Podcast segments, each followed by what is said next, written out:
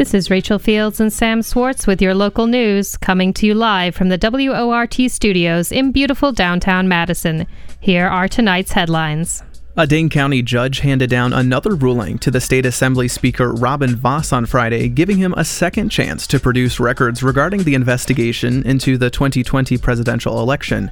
The, Associ- the Associated Press reports that the records stem from one of four lawsuits filed by the liberal watchdog group American Oversight regarding the investigation. Vos now has 20 days to submit the requested documents and has been ordered to pay statutory and attorney fees to American Oversight. A Republican controlled committee in the state legislature is scheduled to meet on Wednesday to discuss throwing out a rule allowing local election clerks to fill in missing information on completed absentee ballots. The Capital Times reports the Wisconsin Elections Commission rule came under scrutiny after the 2020 presidential election. While the Elections Commission is working to codify that rule, state legislatures say that the agency has no authority to do so and are expected to strike down the rule on Wednesday.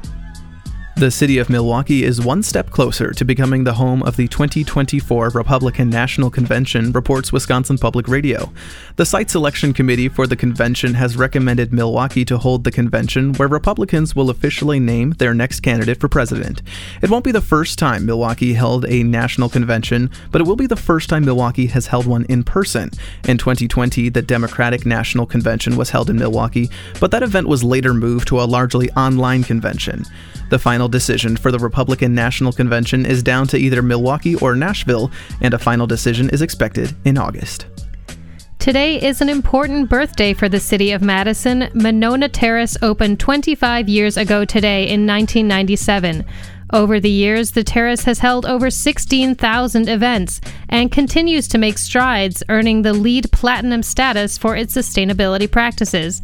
To celebrate the birthday, a free event of music, dance, and even a drone show will be held this Saturday at the Monona Terrace Rooftop Gardens. More information on that event can be found on the City of Madison website a happy birthday to the terrace. Looking to make some at home improvements but don't have the right tools for the job? Don't worry, the Madison Public Library has you covered. DIY kits for everything from home decor, sewing, and even food prep are available to rent at the Pinney Library. The free kits are first come, first serve and are available for all library patrons. And now, on to today's top stories. When the pandemic when the pandemic began in 2020, it became apparent that Madison's homeless shelters were not adequate to curb the spread of COVID. And so the county began their emergency hotel shelter program, placing unhoused folks with COVID in a hotel to safely recover and limit the spread of the virus at the same time. Now the county is looking to extend that program as cases begin to climb once again. WORT producer Nate Wegehout has more. Last week, Dane County Executive Joe Parisi announced his intention to extend the county's pandemic emergency hotel shelter program through at least February 2023. The Emergency Hotel Shelter Program, which started at the onset of the pandemic in March of 2020, houses unhoused folks in Dane County in area hotels instead of at a normal shelter to help fight the spread of COVID 19. Dane County Executive Joe Parisi says that he sees the program as a big success. And at the peak of the program, we served about 400 um, individuals in hotel rooms. Um, at the same time, we soon after we instituted a program to supply case management and dollars to help acquire permanent housing for people, our hotels to housing program.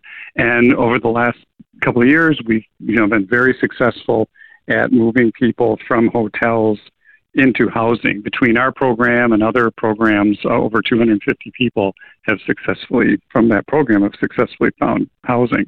Under the new expansion, the program would continue to offer individual shelter for unhoused folk until September 30th. That part of the program allows people to stay in the hotel instead of in a normal homeless shelter to reduce the spread of COVID 19 to unhoused folks at higher risk of severe illness. The extension will also continue their isolation and quarantine shelter through February 2023. This provides unhoused folks folks a place to stay while they isolate and recover from the virus.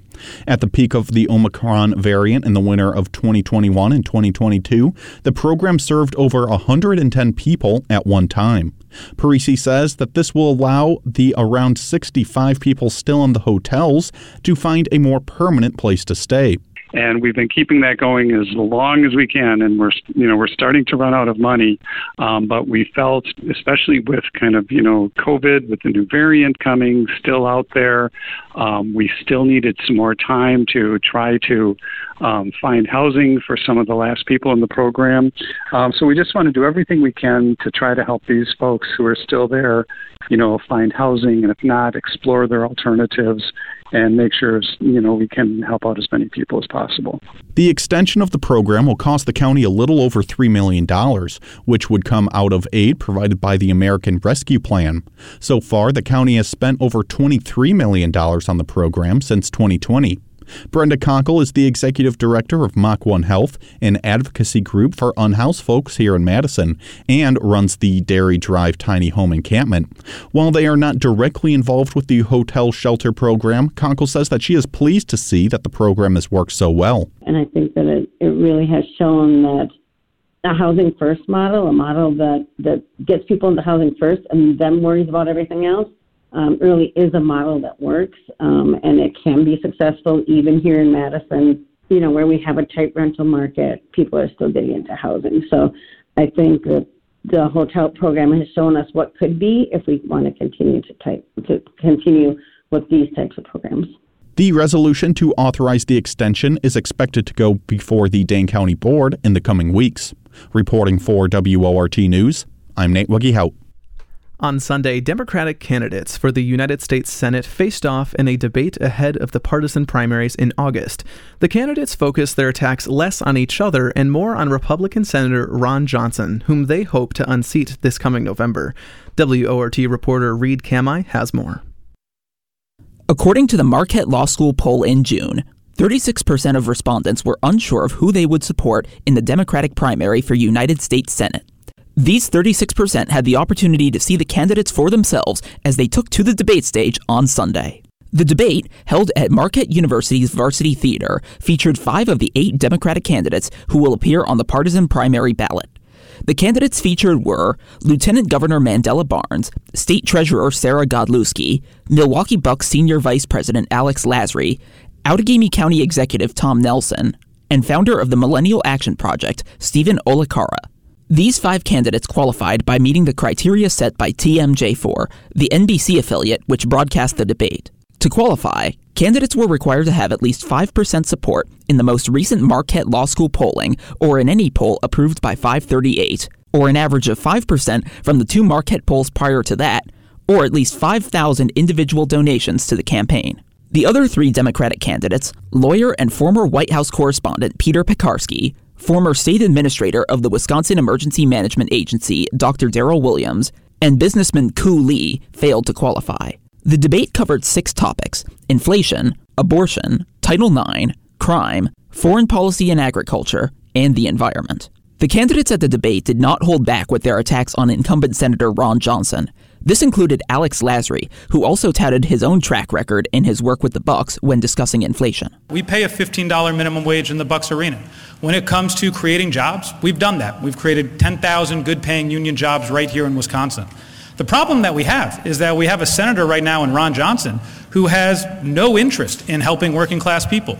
He passed the Trump tax cut, which was a which raised taxes on the middle class. What it actually did was took worker deductions away that they could be using right now. We have to make sure that we're raising wages for people in this country and ensuring that we're bringing manufacturing back from overseas. Lieutenant Governor Mandela Barnes has led in each edition of the Marquette Law School poll. On the subject of climate, he cited his work as chair of the state's climate change task force. Now, as far as our work on the task force, for the very first time in the history of the state of Wisconsin, we have a clean power plan that was written in conjunction with our Office of Sustainability and Clean Energy. It was written with labor and also other environmental advocates to come up with a bold, comprehensive solution. And we are on a track for the first time. This has never happened before. And with that being said, we have people like Ron Johnson who still say that climate change is BS. And so we need to get rid of Ron Johnson to end the fossil fuel subsidies and any politician who profits right. off of their Mr. holdings Barnes. in oil and gas companies. Mr. Barnes. Steven Olikara came into the debate as an outsider, with less than half a percent of support in the most recent Marquette poll. Using the issue of transgender female athletes in sports as an example, he criticized election officials for attempting to profit from divisive issues because they know that they can use this as a fear tact to, tactic to gin up votes and to gin up money. And that's why I truly believe that members of Congress need to be focused on really my first piece of legislation in the Senate, which is getting big money uh, out of politics. Because the thing that the general public did, does not see that I saw walking through the halls of Congress is that these political consultants, they could care less about your life. What they care about is raising money off of you, and they know that this story about trans athletes is something that's going to scare people and gin up uh, money. We have to fundamentally change that system at its root and I'm the only candidate running on that issue. Thank you. On the topic of crime, the moderators noted that, according to the Gun Violence Archive, America has seen 48 mass shootings in the first 17 days of July, almost three a day on average. Sarah Godlewski made her case for a ban on assault rifles. No, I do not believe we should have weapons of war in our community. Growing up in western Wisconsin with a family of hunters, I will tell you, in talking to my dad about this issue, if you need an AR 15 to go hunting, go back to target practice because that is not what this is about. The candidates mostly refrained from attacking each other, but when the topic shifted to abortion, Tom Nelson called out Sarah Godlewski for not voting in the 2016 general election. And we need to expand the Supreme Court because the Republicans have stacked. Because of Donald Trump, he was able to get three appointments. And he was able to get three appointments because in 2016, people here did not turn out to vote, including Sarah Godlewski. And because of that, we have three Supreme Court justices. The only way to do this is to expand the Senate. By expanding the Senate, we need to elect someone from Wisconsin who could win. And go there, get rid of the filibuster, Last year, the Milwaukee Journal Sentinel reported that Godlewski did not vote in the 2016 election because she had moved to Wisconsin two months prior and was unsure if she was eligible to register. A voter must have been a resident in Wisconsin for 10 successive days prior to an election to be eligible to vote. Godlewski nonetheless put her rebuttal opportunity to use. Only woman on this stage, I don't need to be lectured by any men about how important the 2016 election was. TMJ4 will also broadcast a debate on July 24th between candidates for the Republican primary for Wisconsin governor. Both primary elections will take place on August 9th. Reporting for WORT News, I'm Reed Kamai.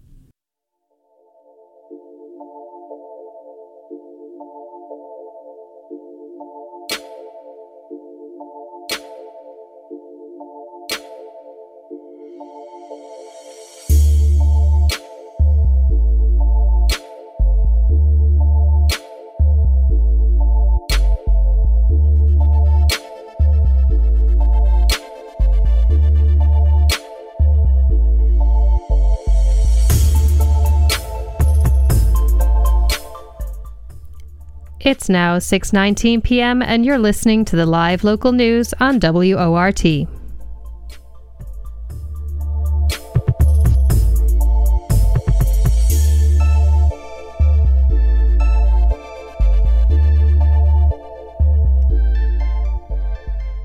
Businesses around Madison are joining together to help raise funds for organizations working to ensure safe and affordable access to abortion care here in Wisconsin.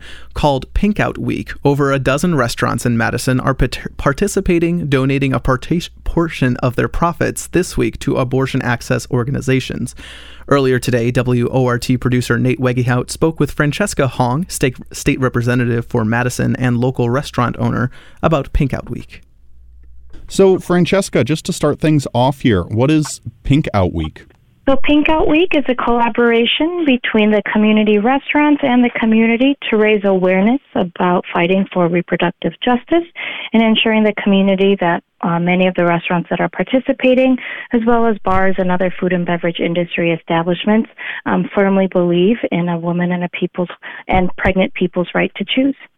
And so now, why are you doing this? Uh, so raising money for abortion funds through food. How how did was that idea come up with? So, uh, I mean, I think once the Dobbs uh, uh Dobbs decision came out, um, many in the community felt compelled to take action as a way to respond to the collective grief that came with um, our rights being stripped away. And so, for those in the food and beverage community, the way we like to communicate to the communicate community and advocate is through food and through drinks and through gathering. And so, for us to come together collectively to raise awareness for reproductive justice and ensure that these organizations that are helping pregnant people and, and women and other folks who need health care, um, that we're on their side and that we stand with them and that we know we have to mourn this loss. And in order to move forward, um, we have to come together and make sure that folks know where we stand when it comes to human rights issues because abortion access is a human rights issue. And, and folks in the food and beverage community in Madison who are participating participating in Pink Out Week. Um, we believe that, and we wanted to give people an opportunity um, to participate at the capacity that they have. Um, I think a lot of folks are going to do things um, and, and, let folks know that there are a lot of different avenues um, to, to take action. And now you mentioned that there's a lot of individual restaurants that are participating in this, and I'll get into that in a few minutes here. But uh, just sort of starting off, you have a bunch of other events happening as well. But we started off yesterday with uh, the Bakers Against Racism Community Bake Sale activation. Can can you tell me a little bit about that? How how did that go? It went really well. I, Christy uh, McKenzie and her team at Pasture and Plenty prioritized social good as a part of their mission, and they really wanted bakers and pastry chefs and, and folks in that industry to have an opportunity to to share. Um, and I think that the the community responded really well. Um, Pasture and Plenty has been a a critical partner in, in Pink Out Week and in their organizing efforts. Um, and I think when we say Bakers Against Racism, um, that's what we mean. We, we won't stand for racism in our community, and we know that part of reproductive justice really is about um, ensuring that this work is intersectional. And now we have a whole bunch of other events happening this week as well. Can you sort of walk me through what else is happening this week? Yes, we have a dinner tomorrow night um, at Pig a Fur Coat, a lineup of phenomenal women chefs who will be um, participating in a five course meal with funds going towards the Women's Medical Fund. We also have the um, a variety of different restaurants and and uh, bars and food and beverage uh, retail shops who are donating a portion of their sales towards various reproductive justice organizations. Um, I know Settle Down Tavern is doing a percentage of sales towards Planned Parenthood. Um, we've got State Line Distillery that has already started their their week long um, uh, sales that are a uh, portion of sales that are going to um, uh, I think the the Foundation for Black Women's Wellness. Um, and then we have an event coming up on Sunday at Pasture and Plenty. Uh, the Lieutenant Governor and I will be doing a share the table event, uh, a cooking demo of our favorite comfort foods, and having a conversation about how men and those who identify as men can be a part of the broader conversation on reproductive justice. And now you are a lot of the funds from these events and from these restaurants are being donated to uh, abortion funds and organizations here in Wisconsin. Can you tell me uh, who are some of those organizations that you will be donating the funds to? Absolutely. We have Planned Parenthood of Wisconsin as well as Planned Parenthood Action of Wisconsin. There's the Wisconsin um, Abortion Support Network, um, Powers, uh, the uh, Women's Medical Fund, um, as well as uh, the Foundation for Black Women's Wellness. And you can find uh, some interviews with all of those groups uh, online at wortfm.org. We've talked with many of them, and they are all uh, very important organizations here in our community. Now, I sort of want to get into the Dane County Food Collective and the Culinary Ladies Collective, the two organizations that are sort of teaming up to bring this on. What does that sort of collaboration look like, and what do those what do those groups do? Yes, so the Dane County Food Collective is a newer organization. Um, we kind of are cultivated um, uh, post uh, Madison Area Chefs Network, where we wanted to have an inviting space for those who cared about bettering food systems to be able to come together and work through advocacy, um, mental health services, and um, community collective uh, uh, collective uh, buying. And so we wanted to have an organization that focused on folks who are in, uh, involved in the food industry or in wanting to better food systems to be able to have a space to be able to do work within those three different kind of sectors that I mentioned. Um, and then with Culinary Ladies Collective, you know, we organically grew out of the 2016 election and a call to really bring together female food and beverage industry uh, folks. And then we broadened that out to non binary folks as well, where people who are traditionally, um, historically underrepresented in the food and beverage industry had a space to not only collectively share stories and be in community, but also have an avenue to uh, take action. And so we've done or uh, we've had a relationship with Planned Parenthood and doing our cookie bake sale for them. Um, these past couple years, our funds raised from the cookie uh, sale have gone towards um, the uh, Centro Hispano and Harambee Village, and so our, our focus on on women and, and pregnant people's reproductive health has always kind of been at the center. So it made sense for these two organizations to come together to be able to broaden the network of food and beverage industry folks who wanted to participate in this. And I just want to emphasize that a lot of different, you know, small businesses right now in the food and beverage industry are doing what they can to, to bring light into this issue. So even if they are not participating in Pink Out Week, we've had restaurants and bars, you know, collect individually um, donate portions of sales to uh, reproductive justice organizations. So so this is really just uh, another opportunity for folks to do that.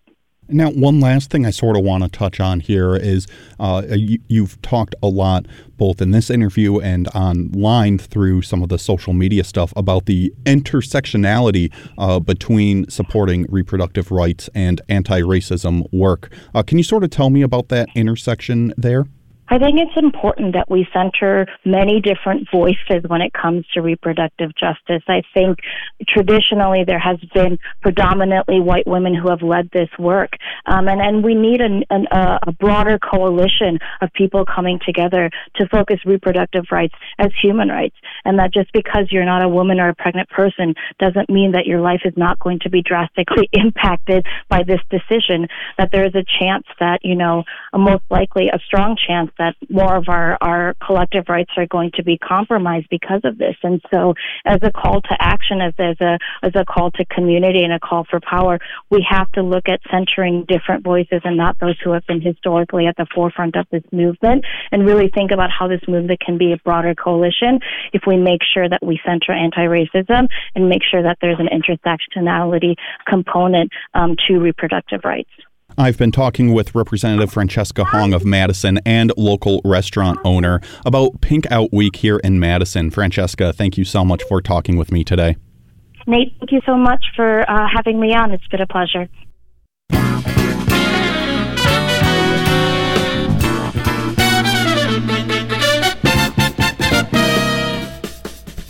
The time is now 6:33 and you're listening to the local news on WORT. I'm your host Rachel Fields here with my co-host Sam Swartz. Thanks for joining us. We now turn to ForwardLookout.com's Brenda Konkel and WORT's Dylan Brogan for a preview of what's happening in local government this week. Dane County is preparing to launch independent investigations, and the City of Madison takes the first step into implementing its Guaranteed Income Pilot Program.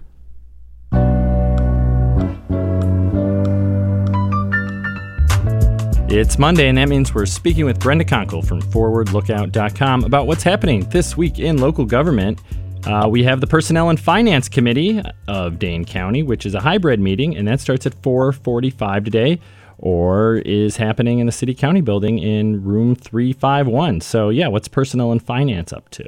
So they had uh, two meetings right in a row. There's um, one that's a sort of a, more of a personnel matter, and then they will be having their their longer meeting. They had a very long agenda, but some of the things that people might be interested in. There's a couple of leases for the Dane County Airport. Um, they have a consulting services contract for their regional housing strategy. Um, they also had the extension for the non-congregate shelter, um, which is the the hotels that the people who are homeless are staying in at the moment. Um, they also have change order number 13 for Mead and Hunt for the jail, um, the ongoing saga of the jail. Um, they also have a voluntary gun buyback program, and they are getting a report about the Alliant Energy Center. Um, and so they'll be doing that at the end of the meeting. So a lot uh, to look forward to in the weeks ahead. So that some of these yes. things are coming up again. Okay. Well, that's good to know. What about the um, what about the Board of Public Health for Madison and Dane County? Their executive committee committee is meeting virtually on Wednesday at 5 p.m. Um, they have a couple um, resolutions, um, mostly getting money for the maternal, infant, and early childhood home visiting program. Um, there is um, some ARPA funds or some federal funds, but then also the Roots and Wings Foundation, which is from EPIC, um, is going to be giving some money towards that. And then they have another resolution um, to adopt their 2023 operating budget proposal to both the city and the county because it's the joint city and county um, committee. It's got to go through both of those bodies. So a little bit of an extra hurdle for them. Okay, interesting. So at 5:30 on Thursday, we have uh, we have a hybrid meeting of the executive committee of the Dane County Board. But this sounds like a little bit of a special meeting. Um, yes, they have quite a few people who could be there in attendance. Um, so they have noticed it for um, quorum for the Environmental, Agricultural, and Natural Resources Committee, Public Works and Transportation Committee, Parks Commission, Henry Vilas Zoo Commission, and the OEI Advisory Board, which is the Office of Equity and Inclusion. Um, and that is because they are getting a presentation about the findings for um, parks and zoo equity and access program evaluation, which is all the controversies we're hearing about um, some of the race issues um, in employment for the county. So that's why all of those bodies are going to be there. Um, they also will then be looking at two different um, referendums they're looking at putting on the ballot. One is about legalizing marijuana in Wisconsin, and the other is on the abortion ban. And then they are also um, getting a report about um, building a relationship with UW Madison. Not entirely sure what that one's about, but I'm sure that um, there's lots of opportunities for the county and the university to work together uh, researching various projects and things like that. Yeah, um, what take advantage of this world class university, right? Exactly. Happening right after that is the full Dane County Board, uh, which is a hybrid meeting, so happening virtually and at the City County Building 201. Yeah, they also had a, a, a, kind of long agenda. I'm not sure they have a lot of controversial things that they will be talking about, but they will be um, having that jail contract come back before them. Um, they also have the broadband task force report. Some folks may be, be waiting for that. If you are not in one of the metropolitan areas, that may impact you. Um, they're also looking at renaming the North Mendota Natural Resource Area in the town of Westport. Um, lots of zoning actions, like over 20 of them. Um, and then some of the things that I was mentioning earlier, the leases at the airport, as well as the referendum questions will be on the yeah, but that gun buyback well. program from the yep. sheriff's office. Okay. Yep. Mm-hmm. All right. Well, that's the county. Let's move on to the city of Madison and Transportation Policy and Planning Board in progress now. It's a virtual meeting. Seems like there is a lot of transportation issues that are being dealt with tonight. Yes, um, they um, were the only meeting tonight, which was I thought was a hmm, little yeah. unusual. Um, but they are still talking about um, the different positions, the way they're sort of switching around various uh, leadership positions within um, Madison Metro. Um, and then they are going to be talking about the speed policy on shared use path, shared use paths. so that's you know when people are trying to use the, the bike path for all kinds of things. Um, what's the speed mm. policy going to be there? Um, they also are going to be looking at having health and safety goals in the city's performance excellence framework, which is what kind of gets things into the budget. Um, they will also be looking at uh, the Reiner neighborhood development plan and um, looking at additional grants from the city of Madison for Vision Zero. Yeah, and just going back to that shared path thing, right? So uh, you think, oh, what could it be, right? Uh, but what about those wheels that just look like they have a board on them that can go real right. fast? That's what they're talking about, right? Yeah, they're talking about, I think, speed in general for all the different uses of the path. Yeah. But yes, yeah, some some of the newer um, vehicles that people have. Yeah, what are? Um, it's just amazing those things even work. I don't, but I guess I'm getting yeah. or something. It seems like it's yeah, it's defying gravity somehow. Yeah, and it's just one wheel with a board on it. This shouldn't be a mode of transit. Where, but we'll probably all be riding boards that just have one wheel on it in 10 years. So, but that's what they're talking about: electric bikes and stuff, and sharing sharing the road, but sidewalk. Yep bike path. Sharing the bike path. okay, well, let's move on to the Common Council, okay? Because they uh, are meeting at 6.30 on Tuesday. Um, they have a couple zoning issues. Um, 2005 North Sherman Avenue, that's the one that's out there by Oscar Mayer. A lot of folks might be interested in that. They also have another project at 3401 East Washington Avenue. Um, they also are doing their annual action plan to HUD for where their funding priorities are going to be um, for a lot of the housing and homelessness related type activities. Um, they're also looking at um, for the folks who are staying in the city hotels um, that were experiencing homelessness. They are looking at um, extending a program where they'll be able to get rent paid for, I think, at least a year, possibly two. Um, and so they're looking at some funding for that. Well, let's just talk about one last thing here. We do. Uh, everyone's going to just have to go to forwardlookout.com this week to check out what's going on with the ALRC, and we have a meeting of the Police Civilian Oversight Board on their executive committee on Thursday. But um, you know, one interesting um, committee that we don't see very often is that the MASN Guaranteed Income Pilot Program Task Force. So that's going up and running, and is a, uh, it, it is privately funded, but that's um, a, kind of a brand new experiment in the city of Madison. Yeah, that one was interesting to me. They're already choosing a new chair, so I'm not sure what happened there. I thought that was a little little unusual. Um, but they are going to be um, talking about program implementation dates. So, like, when when are they going to get started? Um, and then some of the policy discussions around um, that program will also be discussed. Brenda Konkel, forwardlookout.com. Thanks for joining me today. You're welcome.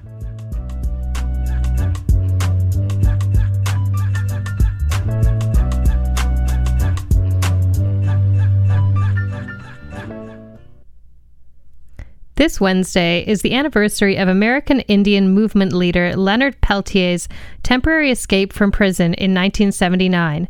This week on The Past Isn't Past, contributor Harry Richardson has the story of his arrest and short escape, and why that story still matters. People.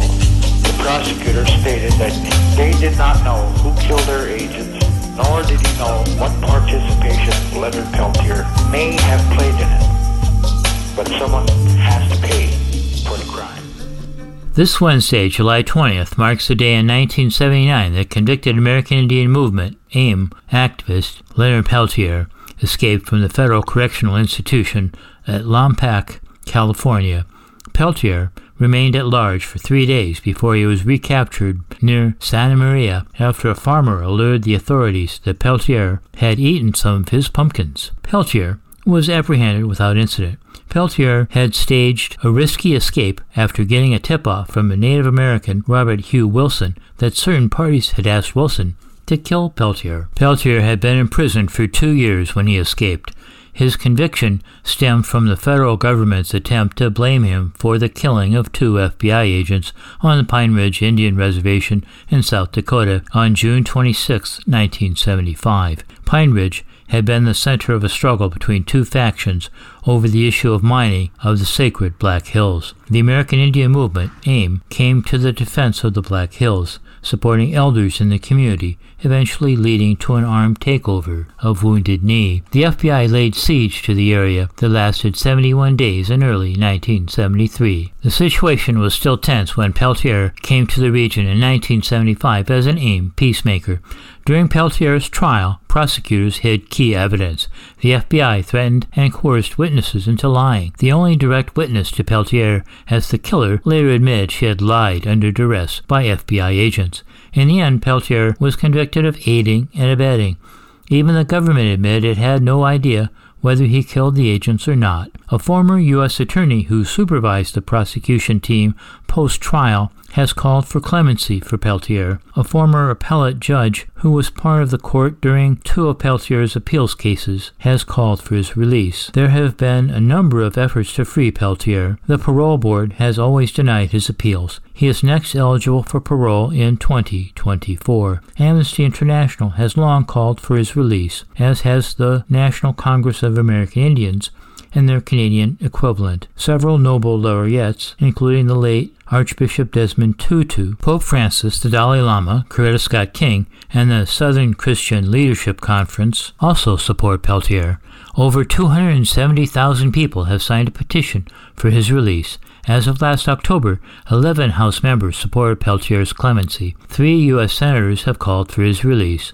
Vermont Senators Bernie Sanders and Patrick Leahy, and Brian Schatz, Democrat Hawaii, chair of the Senate Indian Affairs Committee.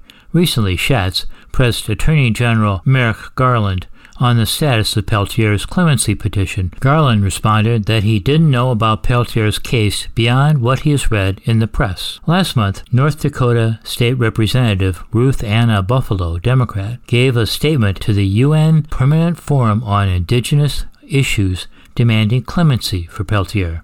The case of Leonard Peltier demonstrates the failure of the U.S. criminal justice system to provide real justice for Native peoples, as well as the government generated environment of racism that consistently leads to unjust convictions. She urged the UN to push for a means for relief and justice for Leonard Peltier. Peltier, now 77, has serious health conditions.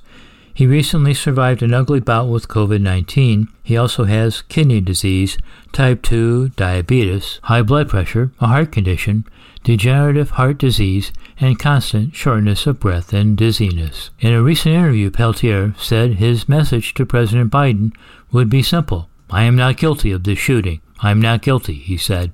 I would like to go home to spend what years I have left with my great grandkids and my people. Over the years, the biggest obstacle to Peltier's release has been the FBI. Peltier knows exactly what he would say to the FBI director. Stop killing my people. That's all I would tell him, he said. Stop killing my people. Arrest the people that are guilty of crimes on the reservations. And that is our story for today. For the past isn't past, Harry Richardson.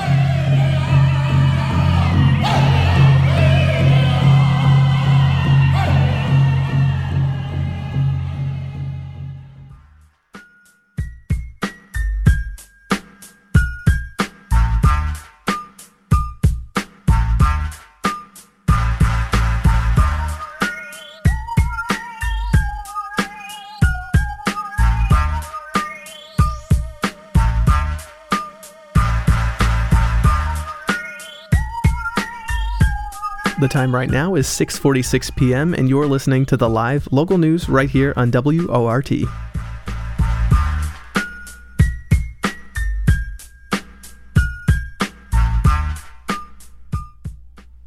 With over 17 million acres of forested landscape, it's no secret that finding a balance between those who claim those forests in the name of environmental justice. On last week's 8 o'clock buzz, WORT producer Kai Brito spoke with Lizzie Condon and Jessica James with the Wisconsin Academy of Sciences, Arts, and Letters to learn how they are setting out to do that seemingly impossible task. What makes our Wisconsin landscape so special? Can you describe the qualities of Wisconsin's landscape that make it a unique environment to explore the effects of, yeah, climate change? so, this particular project is looking at basically at what a lot of folks are now calling natural climate solutions, looking at the potentials of our natural landscapes, natural and working landscapes to offset carbon emissions. This is something that is being explored globally, worldwide, and we do think it has uh, big applications here in Wisconsin. And one big reason for that is our forested land resource. There is a paper that we reviewed for this report from Griscom et al. in 2017, and it basically said that natural climate solutions overall, uh, in combination with other solutions like renewable energy, can account for 37% of carbon offsets. That's pretty and, big. Yeah, it's really big. And of that, forests have the biggest potential. And here in Wisconsin, we have 17 million acres of forested land. So we have a lot of potential here. Uh, we also have a really big forestry industry that is, you know, could be uniquely poised to be a part of climate solutions. So uh, the big thing here, you know, we got some description of what what our forests contain and what's the status of of what's mm-hmm. ava- like available in Wisconsin. Based on 2021, the big takeaway was carbon sequestration, and that was mm-hmm. via you know preventing uh, tree loss through various means, as well as better farming practices. What has changed majorly from last year's report, or is it just more of an expansion, just bigger understanding of how to go about that? Yeah, I would say that this report is a deep dive into the potential in Wisconsin forestry. Uh, so the 2021 report was looking at broad and overall different types of landscapes, including forests. And then this year we looked specifically at how can we encourage more carbon sequestration and storage in Wisconsin forests.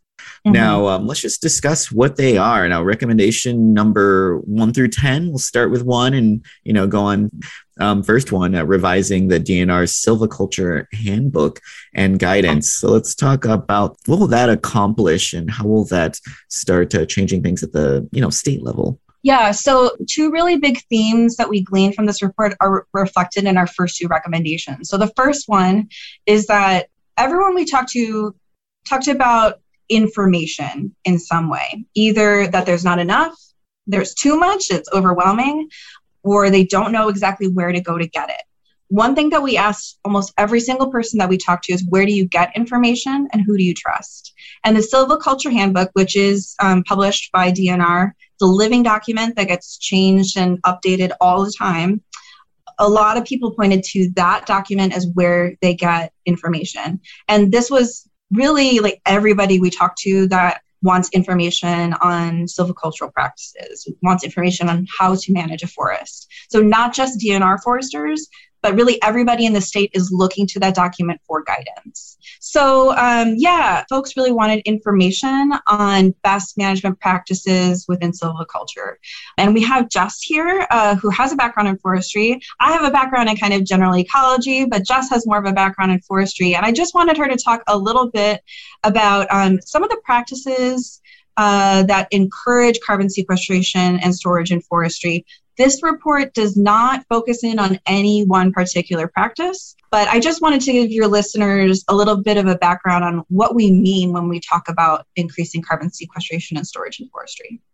Yeah, thanks, Lizzie. Uh, and this information that can be found as well as in the 2021 report, we did outline some best practices that we found through research, consultation with some of our core team members, and it was backed up in this 2022 report with our focus group members. So, some best management practices we've heard from folks is really avoiding forest loss. That's one method of delaying harvest in forest stands to promote the uptake of carbon through storage and sequestration.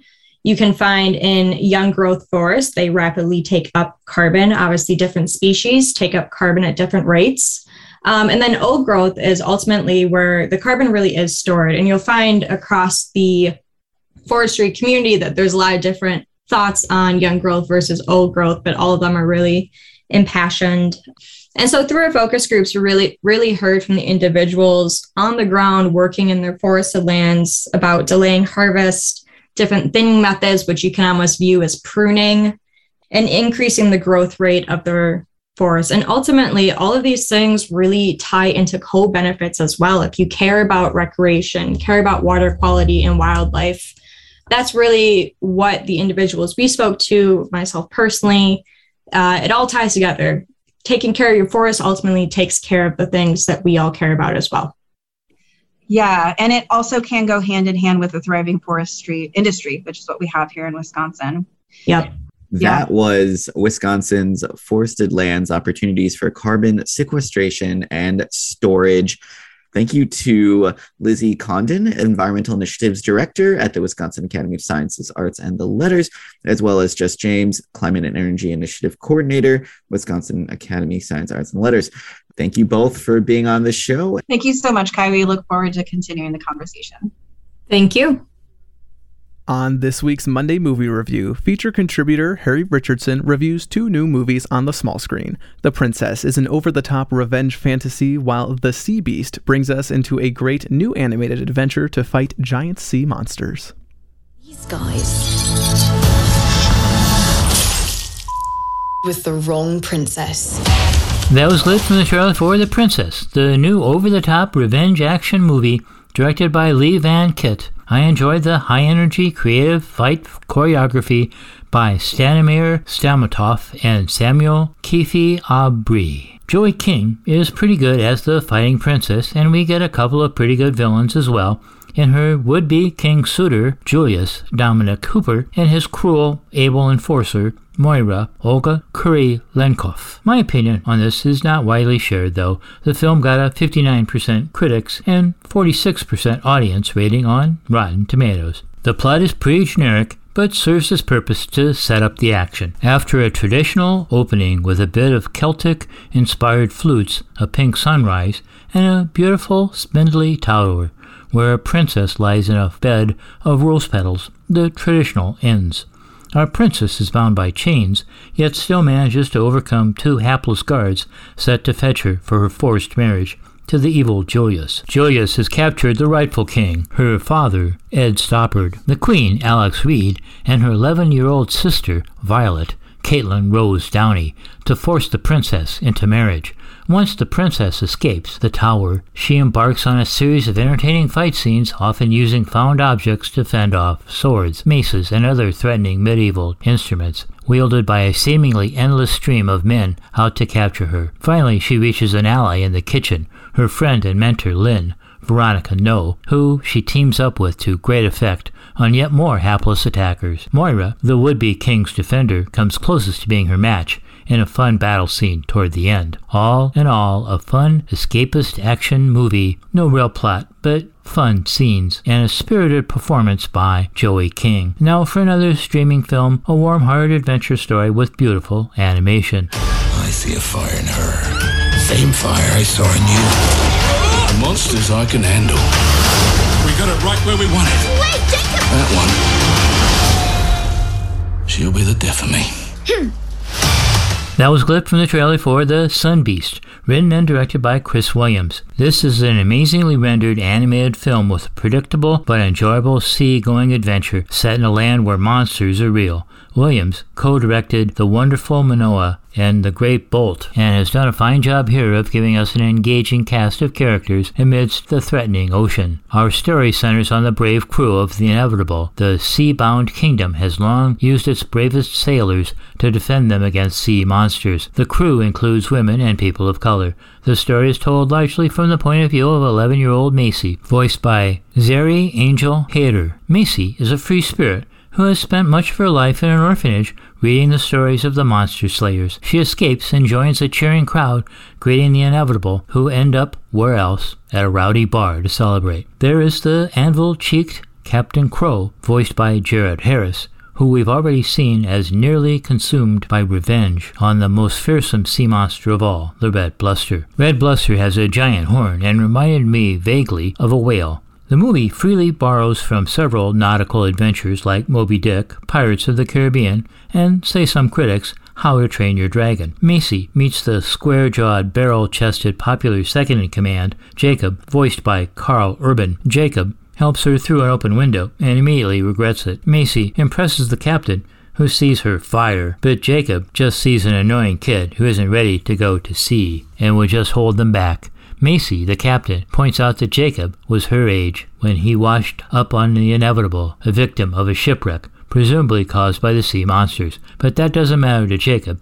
He gets a carriage driver to take her to safety. Soon the crew is back on board the inevitable and again opening up some barrels when Macy is found to have stowed away. The crew accepts her presence and tries to protect her. This doesn't go well. The crew is out on what may be their final mission to get Red Bluster before the ungrateful King and Queen's Navy supership. But Macy makes an unexpected discovery about Red Bluster, and soon Macy and a reluctant Jacob are out on their own unique adventure. All in all, a fun action movie with extraordinary animation and an enjoyable cast, especially the warm interplay between Zari Angel Hader and Karl Urban. For WORT's Monday Movie Review, I'm Harry Richardson. And that does it for our show. Thanks for listening to WORT's live local news at 6. Your reporter tonight was Reed Kamai. Special thanks to feature contributors Harry Richardson, Kai Brito with the 8 o'clock buzz, Brenda Konkel, and Dylan Brogan. Ken Brady engineered the show, Nate Wegehout produced this newscast, and Shali Pittman is the news director at WORT. I'm your host, Rachel Fields. And I'm your host, Sam Swartz. Stay up to date with the WORT Local News Podcast. Subscribe on iTunes Podcasts, Spotify, and wherever else you might get your podcasts. Up next is the most free form show on your radio dial, The Access Hour. Have a great night.